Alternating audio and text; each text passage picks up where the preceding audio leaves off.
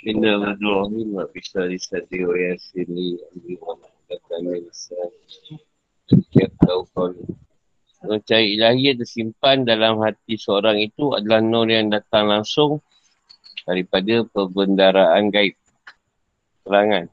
Nur cahaya yang bersumber pada hati itu adalah nur cahaya yang diletakkan dalam hati. Dari firman Allah Ta'ala, Alastu birabbikum. Maknanya, bukankah aku ini Tuhan kamu? Apa yang sudah ada sedemikian itu tidak boleh berubah. Bagaimana akan dapat berubah atau berpindah daripadanya kerana semata-mata menurut hawa nafsu. Sedangkan pertolongannya itu berupa nur cahaya yang datang dari perbendaraan alam gaib. Daripada segala makna asma, nama-nama dan sifat-sifat ilahiyah. Yang mana dengannya Allah subhanahu wa taala memberi petunjuk pada sesiapa yang dikenakinya. Nur cahaya yang disimpan dalam, yang tersimpan dan diletakkan dalam hati orang-orang arif itu seluruhnya adalah langsung daripada pembendaraan gaib. Pertama, nur cahaya yang mustamat. Ini memancar dari alam malakut, itu nur akal yang mana dengannya akan tersingkap dan nampak nyata segala sesuatu yang ada ini. Kedua, nur cahaya yang mustamat dari alam jabarut, iaitu, iaitu nur rahsia sir, iaitu Allah Ta'ala terbuka nampak padanya dalam hati batinnya dengan nur cahaya sifat-sifatnya. Nur cahaya yang sebut kat sini ialah, ialah roh lah. Ketika tuan panggil roh tu, dia tanya, Alastu birabbikum. Roh menjawab, Qulu wala syai'na. Dia bakar. Bakar tu maknanya, roh tu meletakkan Tuhan ni lah. Lebih segala-galanya. Jadi perjanjian tu tak boleh diubah. Ada satu perjanjian antara kita dengan Tuhan. Mereka kalau berubah pun sebab hawa nafsu kita, kita ikutkan. Kita yang nak ingkar dengan perjanjian tu. Sebab perjanjian tu lah, pertolongan tu datang pada kita. Jadi roh tu bukan, bukannya sendiri ada lah. Dia daripada pembendaraan alam gaib. Perkara dia letakkan pada roh tu. Maksudnya sebut nur cahaya. Jadi roh tu akan terus direct dengan Tuhan. Dengan cerita Allah subhanahu wa taala. Jadi pertama tu cahaya yang daripada alam malakut. Jadi kalau dipancarkan cahaya alam malakut tu pada roh, maka nampak nyata benda yang tu pada alam alam malakut tu lah. Kedua tu daripada alam jabarut. Yang dah sesir. Jadi kalau Tuhan pancarkan pada roh kita tu akan nampak. Dan menyatalah sifat-sifat Tuhan tu tadi. Selanjutnya, cahaya yang bersumber pada hati itu dibukakan kepada anda segala bekas-bekas benda perbuatannya. Dan nur cahaya itu dapat menunjukkan yang ini membuka hati anda hingga mengetahui hakikat sifat-sifatnya. Nur cahaya yang dibuka kepada kita ni berupa segala bekas alam benda atau alam makhluk ni. Jadi daripada langit, bumi, syurga, neraka dan selainnya, yang lain-lain dan seumpama dengannya. Yang boleh diperoleh hasil daripada ketajaman mata terhadapnya. Ini kalau dibuka mata basirah tu lah. Kalau Tuhan kehendaki, akan dapat lihat keadaan tu. Kalau dia nak nyatakan lah. Dan nur cahaya itu dapat membuka hati anda. Dan pada hati kita, dia akan diperlihatkan pasal batin kita tu. Nampakkan segala sifatnya yang jalan, yang digagah. Atau kemukaan dia. Ataupun sifat jamal dia. Yang keindahan dan kecantikan. Ataupun izun, sifat kemuliaan dia. Dan kamal, kesempurnaan dia. Ini kau dia nak nyatakan lah pada kita. Kau nak kita nampak. Bila tabir kegelapan, bekas-bekas alam benda telah tersingkap dan terbuka nampak pada anda, maka anda tertakluk kepada yang lain selainnya. Sebaliknya, bila terbuka kepada anda sifat-sifat Allah Ta'ala itu, maka anda tertakluk kepadanya. Oleh itu, perasaan takut dan mengharap anda yang pertama itu adalah kepada yang selain-selainnya. Ini berarti anda merujuk kepada yang lain selainnya. Selainnya, dan dengan itu, terkeluarlah anda daripada yang lain kepada yang lain. Dan yang kedua itu ialah perasaan takut dan mengharap anda kepadanya untuknya. Yang mana ini berarti anda merujuk daripadanya kepadanya, iaitu dari jalan surut anda kepadanya. Ini pening balik. Jadi pelbagai nur cahaya ilahi yang disebut itu diperoleh daripada Ain. Ain nyata. Bukanlah semata-mata pada yang tampak nyata dalam segala alam ini saja. Sebab itu mereka berkata, nur iman itu ada pada zahir. Ini ada kat luar atau orang mukmin. Berarti orang mukmin itu cinta kepada Allah Ta'ala dengan perasaan cinta pertengahan. Tapi bila nur iman itu turun, menembusi dalam batin hati orang mukmin, ini berarti cinta-cinta kepadanya yang teramat sangat. Di sinilah baru boleh datang kepada hati itu sir, atau kebatinan yang suci penuh dengan segala macam rasa-rasanya. Lalu benar-benarlah hati itu menjadi qalbu mukmin atau qalbu mukminin. Ini hati yang diserapi oleh nur keimanan. Pengarah dalam Lataiful Lataiful Matan berkata, dengan nur cahaya matahari itu anda melihat segala alam benda ini. Tapi dengan nur cahaya yakin itu anda dapat melihat Allah Ta'ala yang menjadikan alam benda ini secara langsung. Syekh Abu Asal Sazili radhiyallahu anhu berkata, andainya Allah subhanahu wa taala membukakan atau menampakkan nur seorang mukmin yang melakukan maksiat, pasti terkatup apa yang ada di langit dan di bumi. Maka apa pula sangkaan anda terhadap orang mukmin yang taat. Sebab itu perlunya ada nur cahaya itu adalah kerana untuk menerangi kegelapan nafsu. Kata asalnya nur ini sebagai faedah untuk mencapai maksud sebenar yang mana tersingkapnya himah atau semangat yang kental dalam usaha untuk mendapatkannya dan menoleh ke arahnya sahaja. Ini tu Allah Ta'ala. Antara itulah bila hijab-hijab anda telah tersingkap, nur cahaya akan ambil alih tempatnya. Lalu dapatlah anda melihat rahsia-rahsia ketuanan dengan mata hati anda, dan dapatlah memandang Allah Ta'ala dan menerimanya sahaja yang masuk ke dalam hati bila hati itu telah dihiasi dengan cinta kepadanya sahaja. Siapa yang ke awal, nur ni tadi, atau cahaya yang Tuhan nak beri pada roh ni tadi, dia akan melihatkan kita kadang-kadang alam, bekas alam ni. Yang zahir tu. Antaranya, langit, bumi, syurga, neraka, uh, benda-benda gaib, anjing ke, syaitan ke, iblis ke, siapa yang ke awal. Itu pun dengan keadaan tafakur atau ketajaman. So, kita selalu nak memandang keadaan. Ada tu tak perlu ketajaman pun dia buka. Ada tu perlu ketajaman pun dia buka. Ketajaman tu maknanya seorang tu melalui proses tafakur lah. Tahu sendiri. Jika ramai kan payah nampak. Sebab keadaan tu baru dia nampakkan keadaan perbuatan ni. Perbuatan dia dari segi sifat. Dia menunjukkan kegahan dia. Dia marah kita, tegur kita. Tak dia nampakkan kita. Dia tu sempurna. Jadi bila tabir kegelapan, bukan pada yang lain. Tak terikat lagi. Jadi kita dah mula nampak keadaan cahaya Tuhan tu tadi. Jadi kalau kita dapat dibuka pada sifat-sifatnya, memandang pada sifat Allah Ta'ala, Ha, maka kita dah tak boleh keluar daripada keadaan ni. Jadi perasaan takut dan harap ni, atau raja dan kaum ni tadi akan keluar. Jadi kebaikannya kita tak boleh keluar daripada keadaan wujudkan, wujud apa pun semua mesti pada dia. Otak terkeluar kita daripada keadaan takluk dia tadi. Sebab Tuhan ni tak suka kita minta saya daripada dia. Dia kata perasaan takut dan mengharap anda, anda padanya. Maksudnya setiap perasaan takut dan rajak ni tadi, harapan tu mesti pada Tuhan.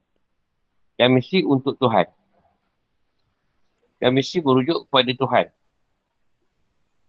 Jadi daripada merujuk pada, pada daripadanya, daripada dia tadi, Tuhan tadi. Kepada Tuhan juga. Maksudnya bentuk mesti buat pada Tuhan juga. Apa yang kita rujuk tu. Dia akan jadi satu keadaan syuhud pada kita. Syuhud tu pandangan syuhud tadi akan akan akan menjurus pada Allah. Tidak akan pergi pada yang lain. Jadi pelbagai cahaya dia tadi diperoleh daripada keadaan yang nyata. Dia nampak pada keadaan alam ni tadi nyata keadaan Tuhan tu tadi.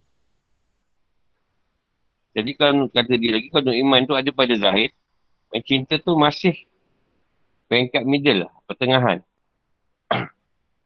Tapi bila tu dah masuk dalam hati kita, orang mukmin ni tadi, ha, ni citaan tu sedang masuk.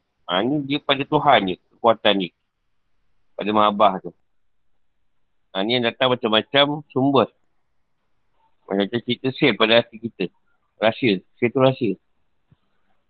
Dan kebatinan kita, kebatinan kita disucikan. Supaya rahsia-rahsia ni tadi masuk. Setiap Tuhan tu masuk pada hati kita. Jadi baru dia bagi kagum mukmin Batullah. Hati orang mukmin tu rumah Allah.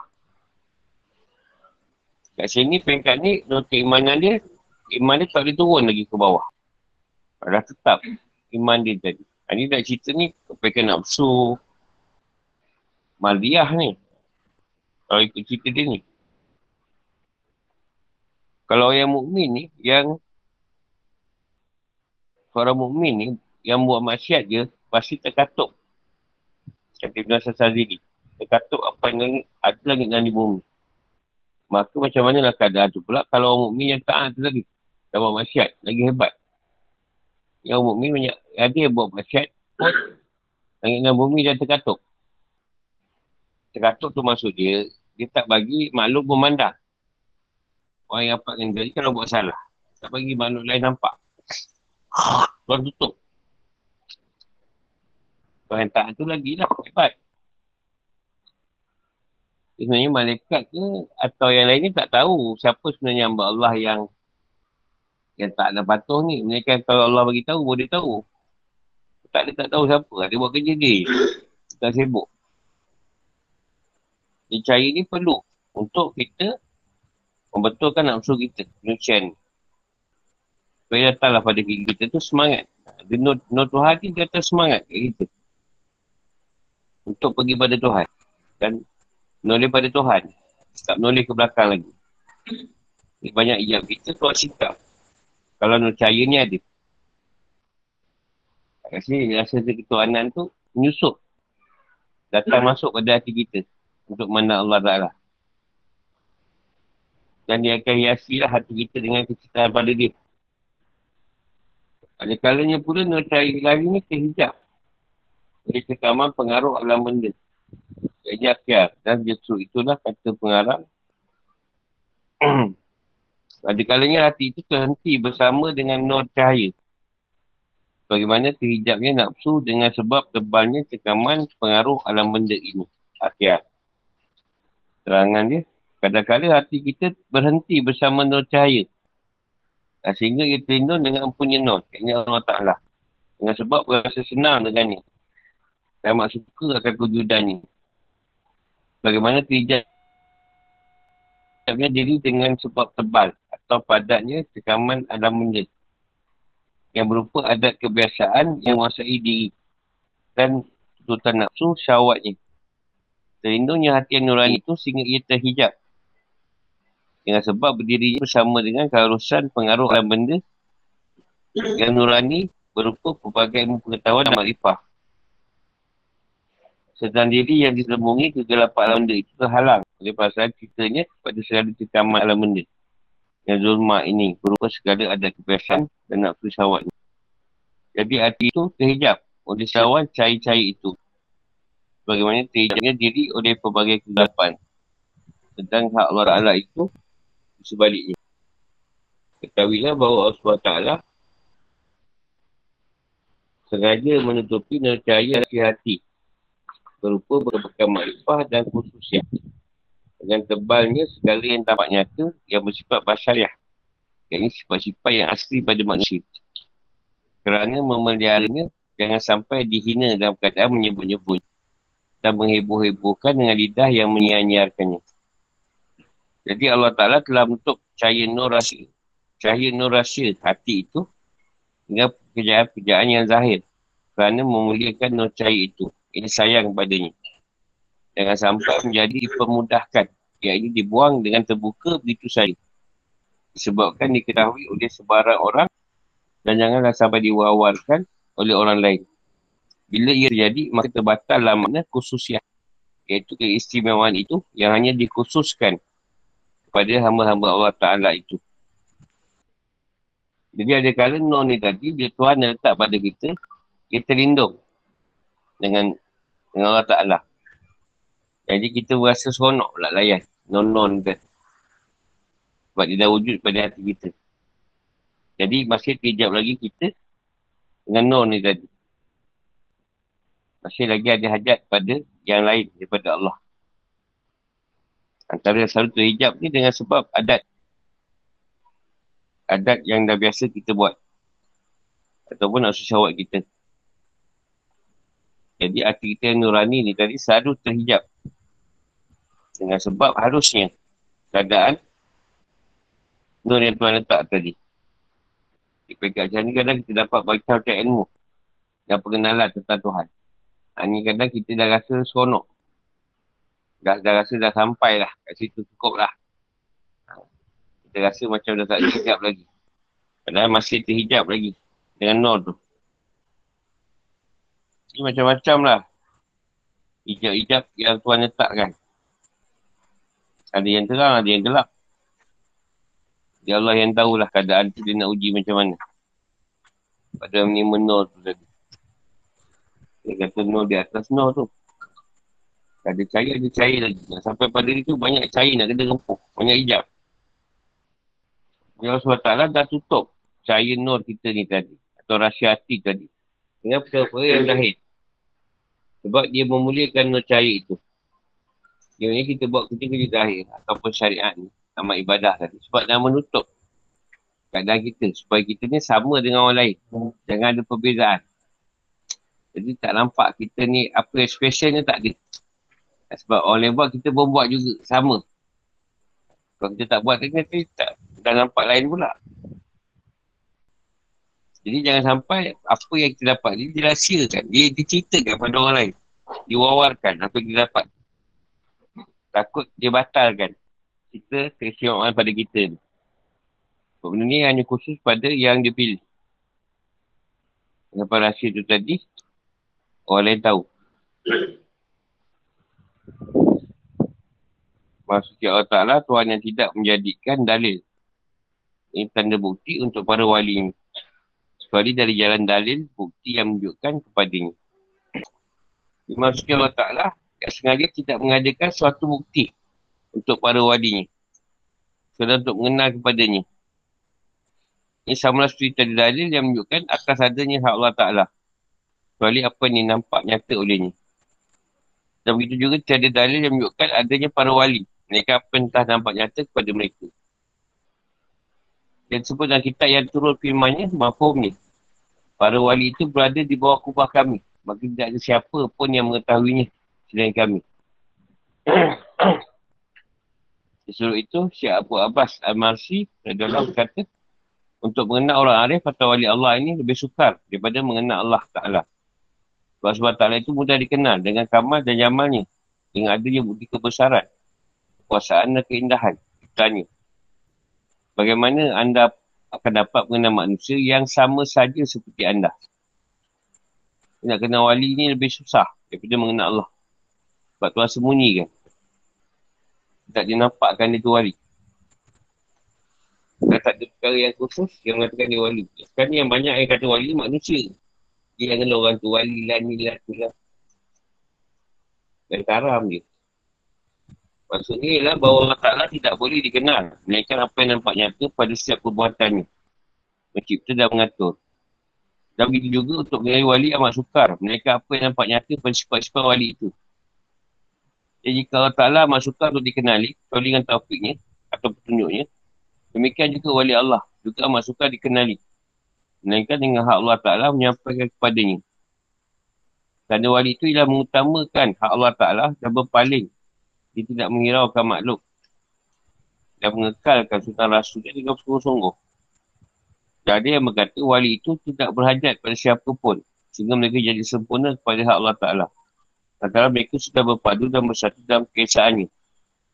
Ini menjadikan mereka merasa malu kepadanya sehingga mereka berpaling terus daripada orang lain. Kecuali dengan arahannya. Ada pula yang berkata, wali itu amat sukar dikenali, melainkan dengan nur yang disimpan dan ditaruhkan oleh Allah Ta'ala ke dalam hatinya, yang menjadi itikadnya atau keyakinannya. Kata siapa yang menyangka bahawa dia dapat mengenal wali itu dari setiap perkataan dan perbuatannya.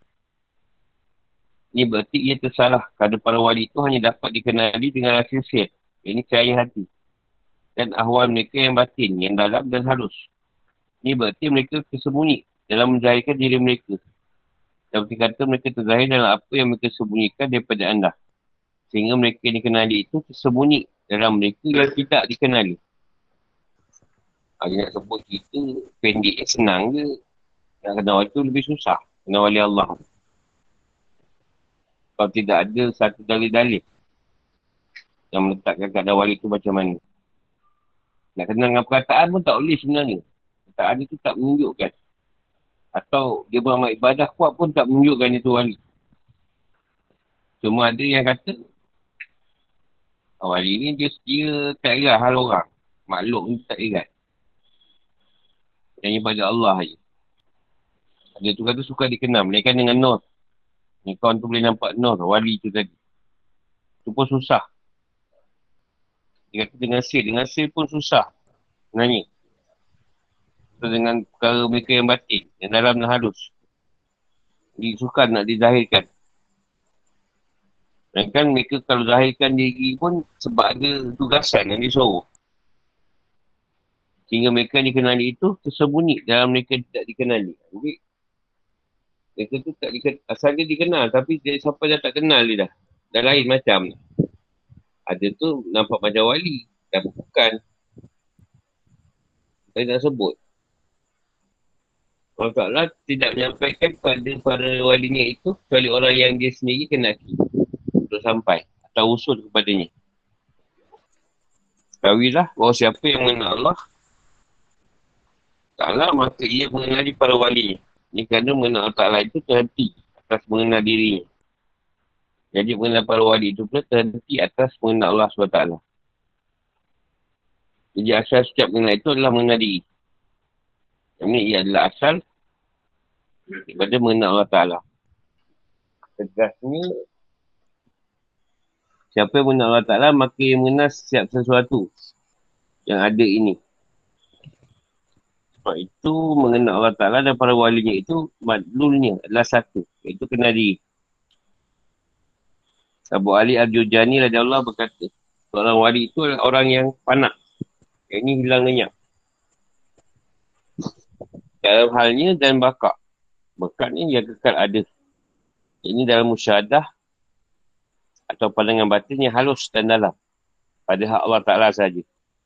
Datangnya isyarat daripada Allah subhanahu wa taala, sungguhnya aku namakan ia sebagai wali kerana ia mengikut dan menurut sahaja aku, bukan pada yang lain selain aku sahaja. Hanya orang ni memang ikut cakap Tuhan ni, tak ikut cakap yang lain. Dan kita nak datai full matan. Sungguhnya, yang mengikut pada seorang wali itu adalah nama yang ditunjukkan oleh Allah subhanahu wa taala kepada anda tentangnya. Dan juga telah dijelaskan kepada anda sesuatu yang ditaruh atau tersimpan atau tersembunyi berupa khususiah. Ini keistimewaannya yang luar biasa pada wali itu sehingga terlipat. Ini hilang lenyap pandangan anda terhadap basariahnya. Ini sifat-sifat kebiasaan, kebiasaan manusia.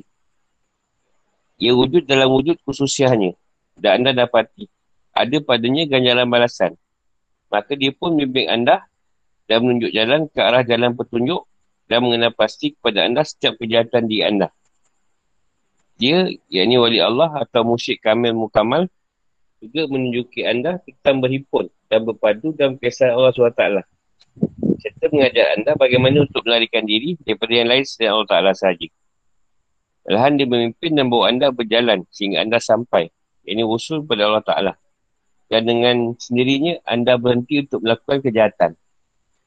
Dia juga mengenalkan anda kebaikan Allah Ta'ala kepada anda. Cuma itu amat berfaedah kepada anda untuk mengenal diri anda dengan melarikan diri anda daripada yang lain selainnya. Bahkan tidak ada keinginan dan kecenderungan langsung anda kepada yang lain, kecuali dia sahaja. Malahan bila anda mengetahui tentang kebaikan Allah Ta'ala kepada anda, Anda terus beradab kepadanya saja dan keadaan bersyukur kepadanya. Ketahuilah bahawa Allah subhanahu wa taala kadang-kala Allah Ta'ala memperlihatkan kepada anda atas keadaan-keadaan gaib di alam malakutnya. Bukan saja Allah Ta'ala menunjuk anda alam malakutnya, bahkan dia menunjuk, dia menampakkan segala rahsia hikmahnya pada setiap sesuatu yang dijadikan dengan wasitah. Ini perantaraan suci bersihnya anda daripada alam jasmaniah dan berperangai dengan perangai yang bersifat rohaniah dengan mengekalkannya pada makam ubudiyah. Ini kerana asal ubudiyah itu adalah bagi Allah Ta'ala dan siapa saja dikenalkan Allah Ta'ala akan diperlihatkan olehnya sedemikian dalam hal perjalanannya. Tetapi sengaja Allah subhanahu wa taala menutupi anda daripada mengetahui rahsia-rahsia para hambanya. Jadi Allah Ta'ala sengaja balikkan anda daripada mengetahui rahsia hambanya, supaya anda tidak dapat mengenali yang mana satu musuh dan yang mana satu yang disukai, yang mana fasik dan yang mana taat. Ia menjadi rahmat kepada anda dan kepada mereka. Ada kalanya Allah subhanahu wa taala bukakan kepada anda segala sesuatu yang gaib dalam alam malakut, tapi dia sengaja menyembunyikannya, menyembunyikannya rahsia hambanya daripada anda, supaya anda jangan buka tentang gaibnya dengan menutup rahsia itu. Adakala pula diperlihatkan kepada anda rahsia, rahsia mereka, namun takutilah anda daripada fitnah. Siapa yang dapat melihat rahsia-rahsia para hambanya, padahal ia tidak berperangai rahmat ilahi, maka tahunya itu adalah fitnah baginya dan sebagai sebab datangnya bahaya yang begitu berat pada dirinya sendiri. Siapa yang Tuhan dah bagi tahu rahsia hamba-hambanya, tapi ia tidak meniru sifat rahmat dan ampunan Tuhan, maka pengetahuan itu jadi satu ujian yang berat baginya, dan ia menjadi sebab untuk sampainya bencana bagi dirinya di dunia sebagai balasan dan akhirat dengan azab siksa. Demikian juga dalam hal mewawarkan orang yang melakukan maksiat atau orang yang taat. Hal orang yang buat taat sikit saja diberitahu, manakala hal orang yang buat masyarakat dibukakan pekung dan aib ni. Dan hal ini ada ada dari kalangan Syiah berkata, hai anakku, cintailah semua manusia, perhatikanlah mereka dan untuk nasib mereka, muliakanlah mereka yang besar dan cintailah mereka yang kecil. Tak ada sebut dalam hadis mafhumnya, kasihanilah orang yang di dalam bumi, saya kamu akan dikasihani oleh orang di dalam langit. Siapa tak kasihan pada makhluk, maka Allah Ta'ala tidak akan mengasihani.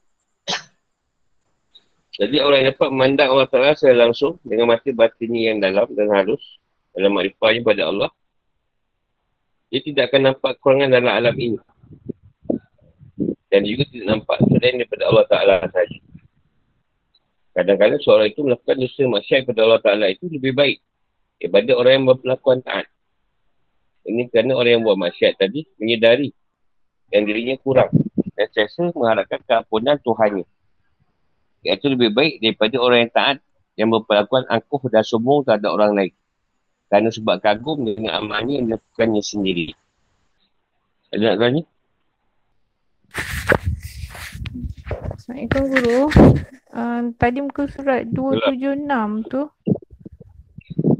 Um, apa paragraf nombor dua tu, daripadanya kepadanya, macam mana tu Guru? Berarti anda merujuk daripadanya kepadanya, iaitu dari jalan syuhud anda kepadanya. Jadi kita merujuk pada pada Tuhan. Silap perkara yang dirujuk tu untuk bawa pada Tuhan tu juga. Bukan merujuk perkara-perkara yang sekian daripada dia. Maksud dia. Eh, faham? Oh. Oh, haa, okey, okey. Berkaitan dengan Tuhan juga.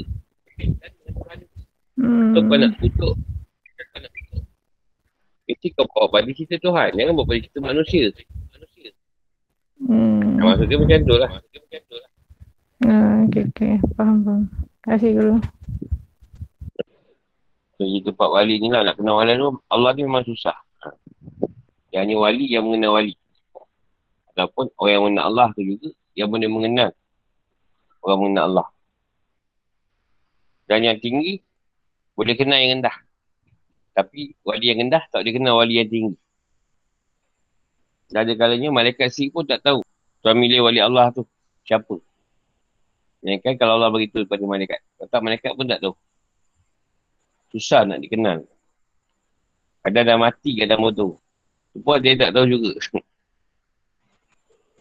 Dia kenal Tuhan tak susah. Sebab dalil dah ada. Orang ni tak ada, tak tahu siapa. Dia sama je. Kenapa orang ni pelik-pelik pula. Orang tak percaya pula. Sorok kan keadaan diri dia tu. Orang tak kenal. Ada apa soalan? Panjang kita ni. Lagi pasal dah terang, nak kupas pun. Tak ada apa nak kupas. Hasilkan je lah. Tadi, kalau kita diberilah pengetahuan tentang rahsia orang lain, kita nampak. Kita kena buat watak Tuhan juga. Jadi, kalau tuan dia buat salah, jangan menceritakan. Kalau dia buat salah, ampunkanlah. Mana watak Tuhan ni. Yang kita menghebah-hebahkan. Walaupun baik kita nampak, walaupun buruk. Yang dia hebah-hebah. Dia nak kita sangka baik dengan semua, semua manusia lah. Orang tu kafir ke, orang tu tak semayang ke, tak puasa, Tuhan suruh muliakan je lah. Yang besar ke, yang kecil ke, tak sama je sebenarnya. Sebab kita tak tahu rahmat Allah tu di di akhirat itu tak tahu. Mungkin dia buat jahat kat sini, kat sana kita tak tahu. Ada rahmat Tuhan kat dia. Kita pula baik kat sini, kat sana tak tahu lagi. Siap masuk neraka paling dalam. Saya tak puas hati lah tu. Kali dah berjalan, semua dah buat. Apa sana aku wil? Kau asyik wil-wil je. Dia tak tahu nak cakap. Tapi harapan kita, rajak tu mesti ada. Maknanya, apa yang kita buat baik, mesti Allah balas. Macam tu. Kita sekitar sahut ni. Jangan menilai dengan sebab seorang lagi baik atau tak baik. Di segi harapan, kena ada. Seorang yang buat baik, pada Allah ada ganjaran yang baik jugalah. Yang buat jahat ada ganjaran jahat dia. Tak tahu mana. Assalamualaikum Guru. Nak tanya pasal nur cahaya tu tadi. Salam. Ha. Adakah kita tanya. memandang uh, adakah kita memandang nur cahaya tu melalui keilmuan? Kita menghayati baru kita merasai ataupun pandangan tu terus dapat memandang tentang rahsia-rahsia Tuhan tu tadi. Dia peringkat awal tu, kita tengok pada ilmu dululah. Mereka ni sudah ilmu. Tapi kita bila faham sifat arus Tuhan tu, tak berstyle juga. Allah nak bagi pandang terus pada dia.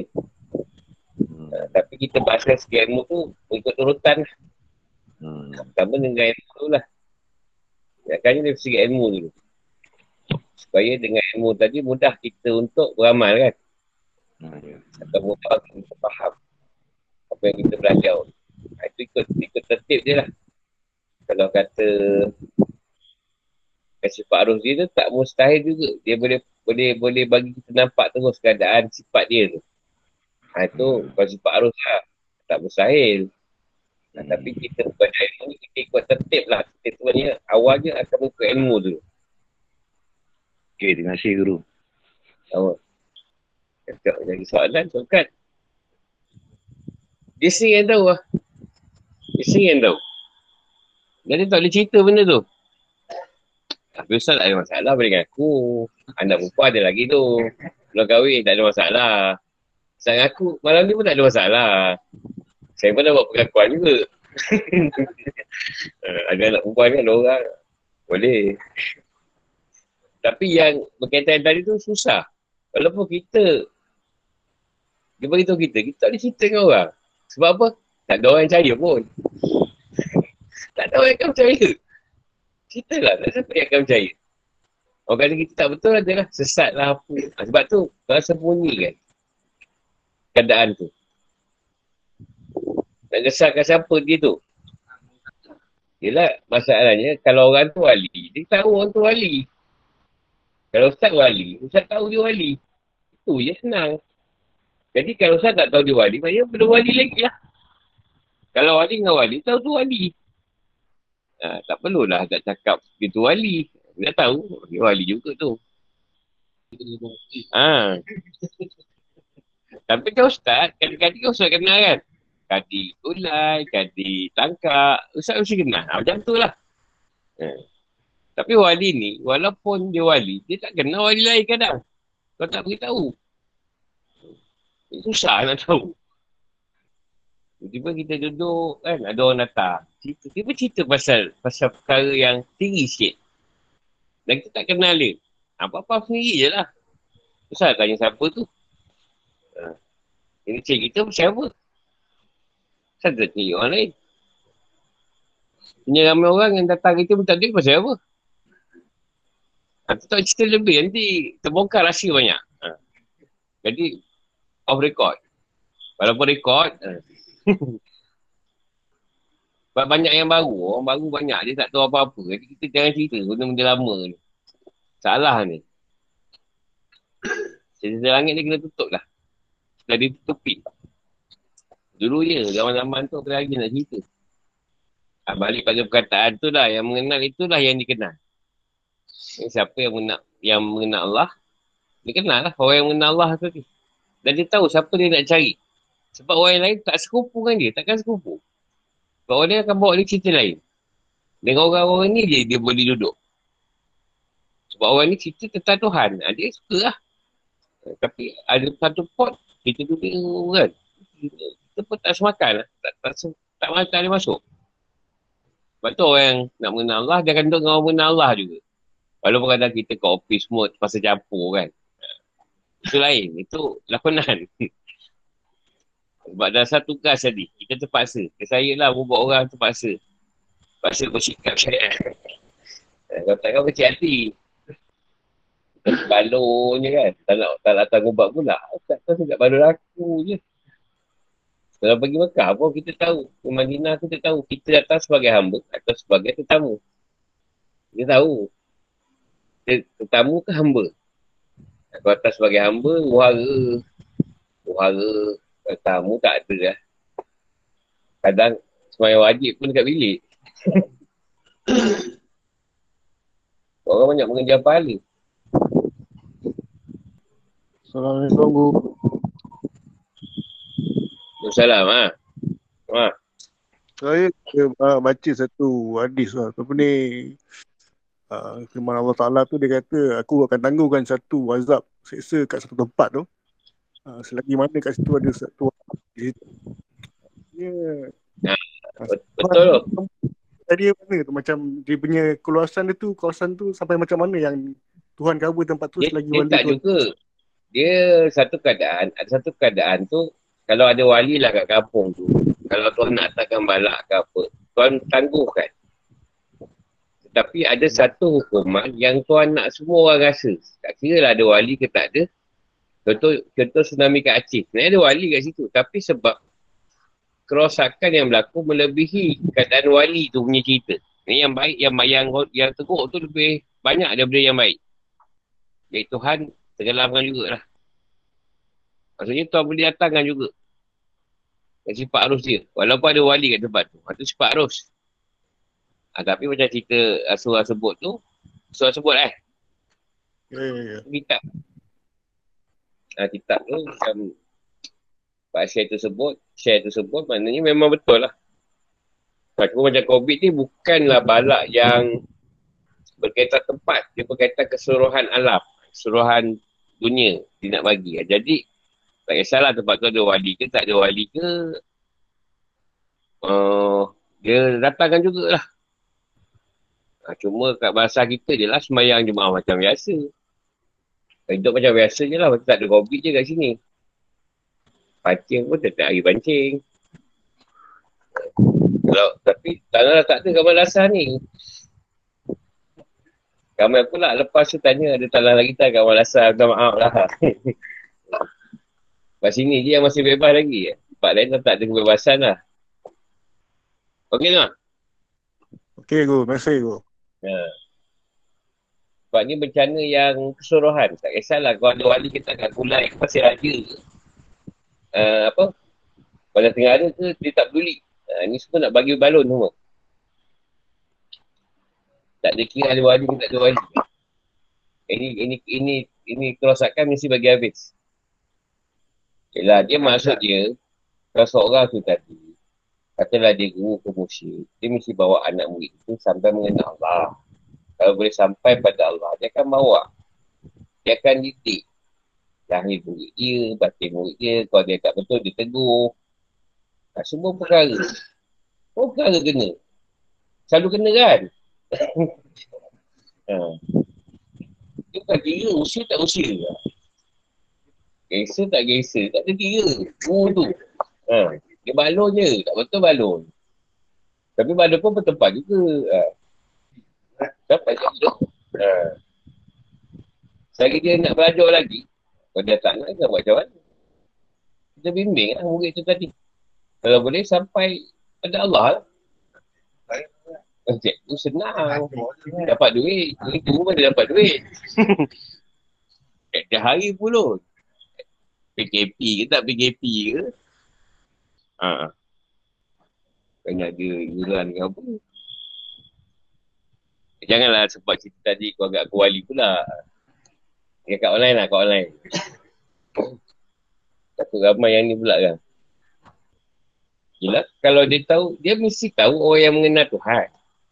Dan dia mesti tahu orang yang dekat dengan Tuhan. Nah, contoh, Ibn Atrillah. Dia wali. Tapi dia tahu wali guru dia, tapi atas daripada dia, Abang Sazili, dia tak ada Abang Sazili. Nah, dia tahu Abang Sazili. Dia tahu dia pun wali juga. Dia pun dah wali juga. Dia pun tanya guru dia. Melainkan satu masa, dia dah boleh mengupaskan keadaan tu. Ha, tu lain.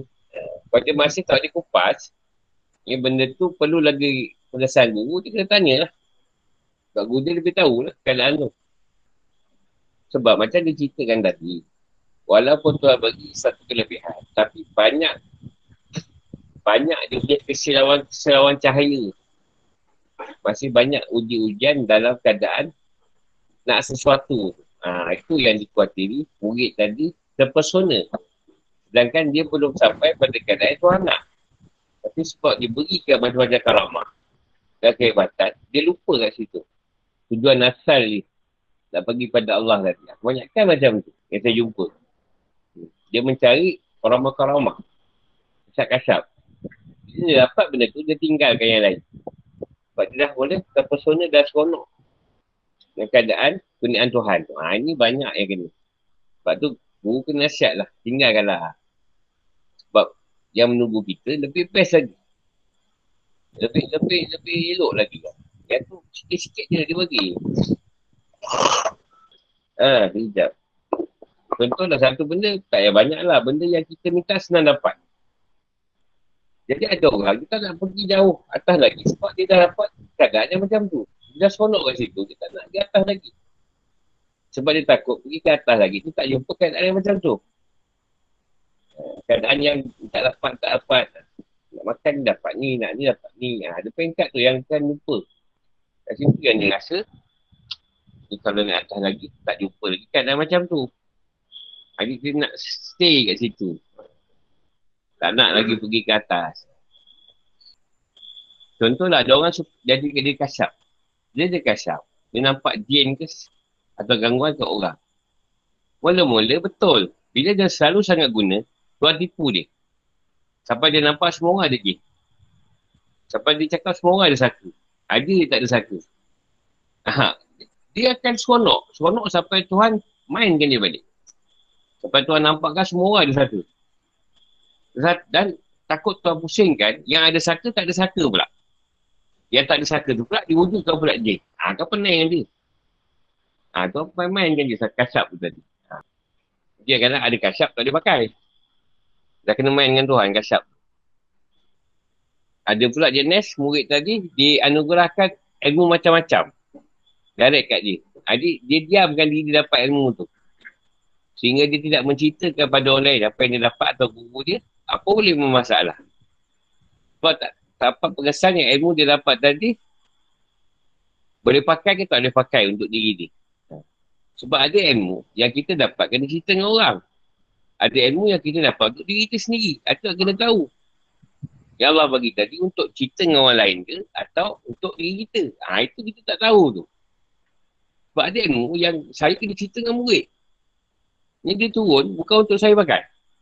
Ini untuk semua orang. Ada ilmu yang kau je. tak boleh cerita dengan orang. Ha, itu yang nak tahu tu. Ha, nak tahu tu, tak tahu tu. Ni kita punya ke untuk cerita dengan orang? Itu yang kita pakai. Kita pakai bukan kita punya. Dah. Jadi lain lah. Banyak berlaku juga lah. Ha, perlu pengesan lah. Contohlah seorang. Tiba-tiba atas tu suara kat kita datang.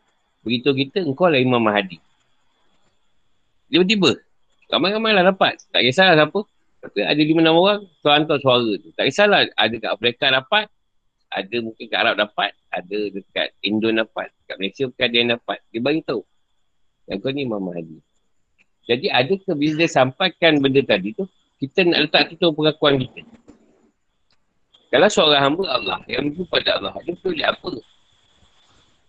Dia boleh apa? Tuan nak letak dia apa? Sebab tu bukan masalah dia.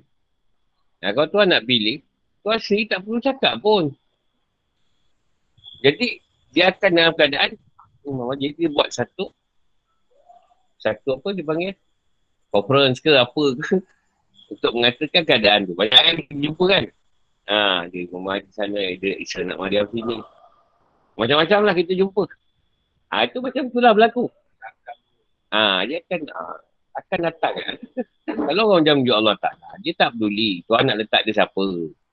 Tuan nak letak di Imam Mahdi ke, Semariam ke, apa ni, P M Malaysia ke, P M Afrika ke. Bukan masalah pun. Sebab sekarang perjalanan dia jumpa dia Tuhan. Dalam Tuhan. Kalau tu nak lantik Imam Mahdi, isi tahu nak buat macam mana. Dia akan uruskan macam Rasulullah tu. Tak payah benar-benar. Sampai gitu, Tuhan dah lantik aku ni. Jadi macam mana aku nak buat ni untuk menakluk dunia? Dah pening kepala nanti. Buat pengakuan dulu lah. Panggil konferens lah. Buat konferens atau online video F B ke apa tu. Tuhan dah, suara dah sampai semalam. Sampai nak time masa solat sunat gerhana tu. Turun. Jadi ni, aku ni Imam Mahdi. Ni aku nak cik Bani Tamim ni. Ha, ni, buat lah. Siapa ada dah dapat suara Bani Tamim pula. Ha, tak tolong dia kan. Macam dia Bani Tamim. Ha, banyak cerita tu lah. Pening kepala lah. Kat rumah pun suara. Alhamdulillah maaf ada. Bagian-bagian kerutan sebagai madrasah.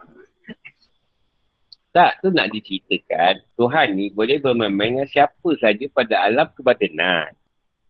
Jadi kalau tak ada orang boleh mengesahkan keadaan tu, hanyut. Kita rasa diri kita, mulalah macam-macam datang. Eh, tak boleh pilih. Kalau YouTuber untuk pilih wali dia, tak ada masalah. Atau seorang pemancing puyuh yang tegar sebagai wali dia, tak, tak mustahil. Siapa pun dia boleh pilih lah. Kita tak tahulah. Kadang-kadang tak berjalan boleh pilih di wali dia. Hmm, dia pengalaman akulah. Aku, kau nak cari tak cari, kau punya pasal lah. Jadi, satu hari tu, aku disuruh berita satu orang tu, yang dia tu wali. Memang baik orang tu lah. Memang orang yang ni lah. Jadi, cari. Kena cari. Dia ni pula. Dia bagi nama je. Tontang lah mencari. Cari-cari sana, cari cari sana. Bagi kedah cari. Punya jumpa kat tempat tak sebut lah. Orang cari pula. Jadi dah dapat tahu dia ni. Aku gunalah kelebihan aku. Ah, kau ada kasap ke apa semua aku guna. Habis nak cari dia ni. Kalau Google lah. Kalau Google guna. Jumpa. Jumpa satu hari dapatlah jumpa dia tu. Aku beritahu lah dia. Dia boleh tak jaya. Dia pula kata aku tak betul. Maknanya kat sini. Tak boleh diberi. Tak boleh. Benda tu tuan nak beritahu. Engkau lah pun kau disuruh beritahu dia. Dia siapa. Tengok dia sini tak jaya. Dah tak jaya dah aku balik je lah. Itulah sekali aku jumpa dia. Jadi kita cerita lah dia ni. Ya Allah. Apa yang selalu aku cakap lah. Yang disuruh cakap. Itu je lah. Dia pula tak jaya. Dia pula kata aku tak betul. Dah lah. Aku balik lah. Tak tak kau lah. Aku cuma ditugaskan beritahu je. Orang nama aku lah. Maknanya walaupun seorang tadi. Ada orang bagi tahu dia. Dia pun tak boleh terima benda tu. Ha. Baguslah. Baguslah pada dia orang yang aku cakap tu. Sebab dia tak rasa apa-apa. Walaupun dia beritahu. Dia pun tu. Ya. Dah lah. Yang penting tugas aku dah selesai. Tugas aku nak beritahu je. Dan memang aku bila duduk dengan dia tu. aku sikap dia orang yang baik lah. Tapi dia bukan orang hakikat. Dia orang yang buat syariat pure. Ha, dia seorang syariat yang baik lah kita kata. Cuma dia tak percaya tu mungkin ni lah. Tak, tak pasal kita cakap kan. Dia tak, awak sebenarnya awak ni. Kita pun tak pinggir-pinggir tak. Masih baik saya tak jawab. Alhamdulillah saya dah lama tunggu. Oh ini awak sampai lah. Hmm. Kita pun jalankan tugas je. Dah sampai dah lah. Saya tak percaya. Dah tak engkau. Bagi apa aku. Dosa aku dah selesai. Tiga bulan aku cari dia. Tak ada kerja lain buat. Kalau suruh tunggu. Kau pergi satu tempat kat masjid tu. Masjid tu nak roboh. Kau nak roboh. Kau pergi duduk situ. Sekian-sekian pukul. Ada orang akan datang jumpa kau. Ah, aku pun pergilah seorang. Cari-cari masjid tu. Masa tu tak ada map lagi. Pandai-pandai lah. Memang nak roboh masjid tu. Aku pun duduk di situ. Tak ada siapa pun datang. Sebab sebaik, tak ingat sebaik yang ketak kat situ. Dah lama lah ni tahun dua ribu tujuh kot. dua ribu lapan, dua ribu tujuh kot. Orang nak seorang lah. Duduk situ. Dan nak sampai asal lah. Dia kata sekian-sekian. Batin lah ni. Tak, tak ada. Aku pun balik lah. Balik. Dan hati nak kata ke, Tuhan ni kau bohong juga ni. Dan hati tu nak merontak juga tu. Tak apa lah. Jadi, aku pun tak ada ambil pusing lah cerita tu. Tak ada siapa. Balik, aku pun tak ada petikai. Balik-balik. Tak selalu. Aku terlalu kat tempat tu. Aku ada kerja lah. Dia tengah nak buat masjid baru. Ha, aku pun dapat jawapan. Kenapa aku kena pergi masjid tu? Itu je lah dah. Eh, tapi ketika tu dia kata ada orang nak jumpa kau. Kita excited lah apa retail, P G P ke apa tau kan. Oh ada siapa nak jumpa aku kan. Macam best lah kot. Rupanya bila balik tu tak lama, tiga bulan tu tengok dah nak naik masjid baru. Itulah. Jawapan dah dapat lah. Kenapa kena pergi? Paling penat tu rasa aku. Alam zahir lah. Bukan alam batin. Alam batin masuk penat. Tak dia tak penat. Setiap perjalanan aku, mana masjid atau surau, aku mesti singgah sembahyang. Oh, itu paling penat aku buat. Tak kira lah kat mana. Sama berapa tahun. Aku ten, tak, tak boleh jumpa masjid surau. Terjumpa kau lepas tak balik. Asal mana aku jumpa masjid dengan surau, aku mesti sembahyang. Paling penat lah. Kerja tu paling penat. Kerja lahir kan. Banyak modal habis. Kau bayangkan kalau pergi J B. Kau dah masuk J B, banyak masjid nak pergi tu. Asal masuk daerah je. Orang cik kena pergi. Tak kisahlah semalam Zuhur. Waktu ke. Sunat ke. Waktu sikit lah. Banyak lagi lah nak cerita. Kau. Kau bukan cari sangat pun. Panjang pula cari lah. Tangan pula. Kau tanya. Eh. Eh. Eh. Kita lagi. Sumpah habis kita tanya. Habis dah elok. Ha? Dah elok. Haa. Maksudnya dalam batin pun dia tolong ubah. Ada soalan lagi? Kalau tak ada kita habisin. Ha, tak ada sampai situ je lah. InsyaAllah malam esok. Assalamualaikum.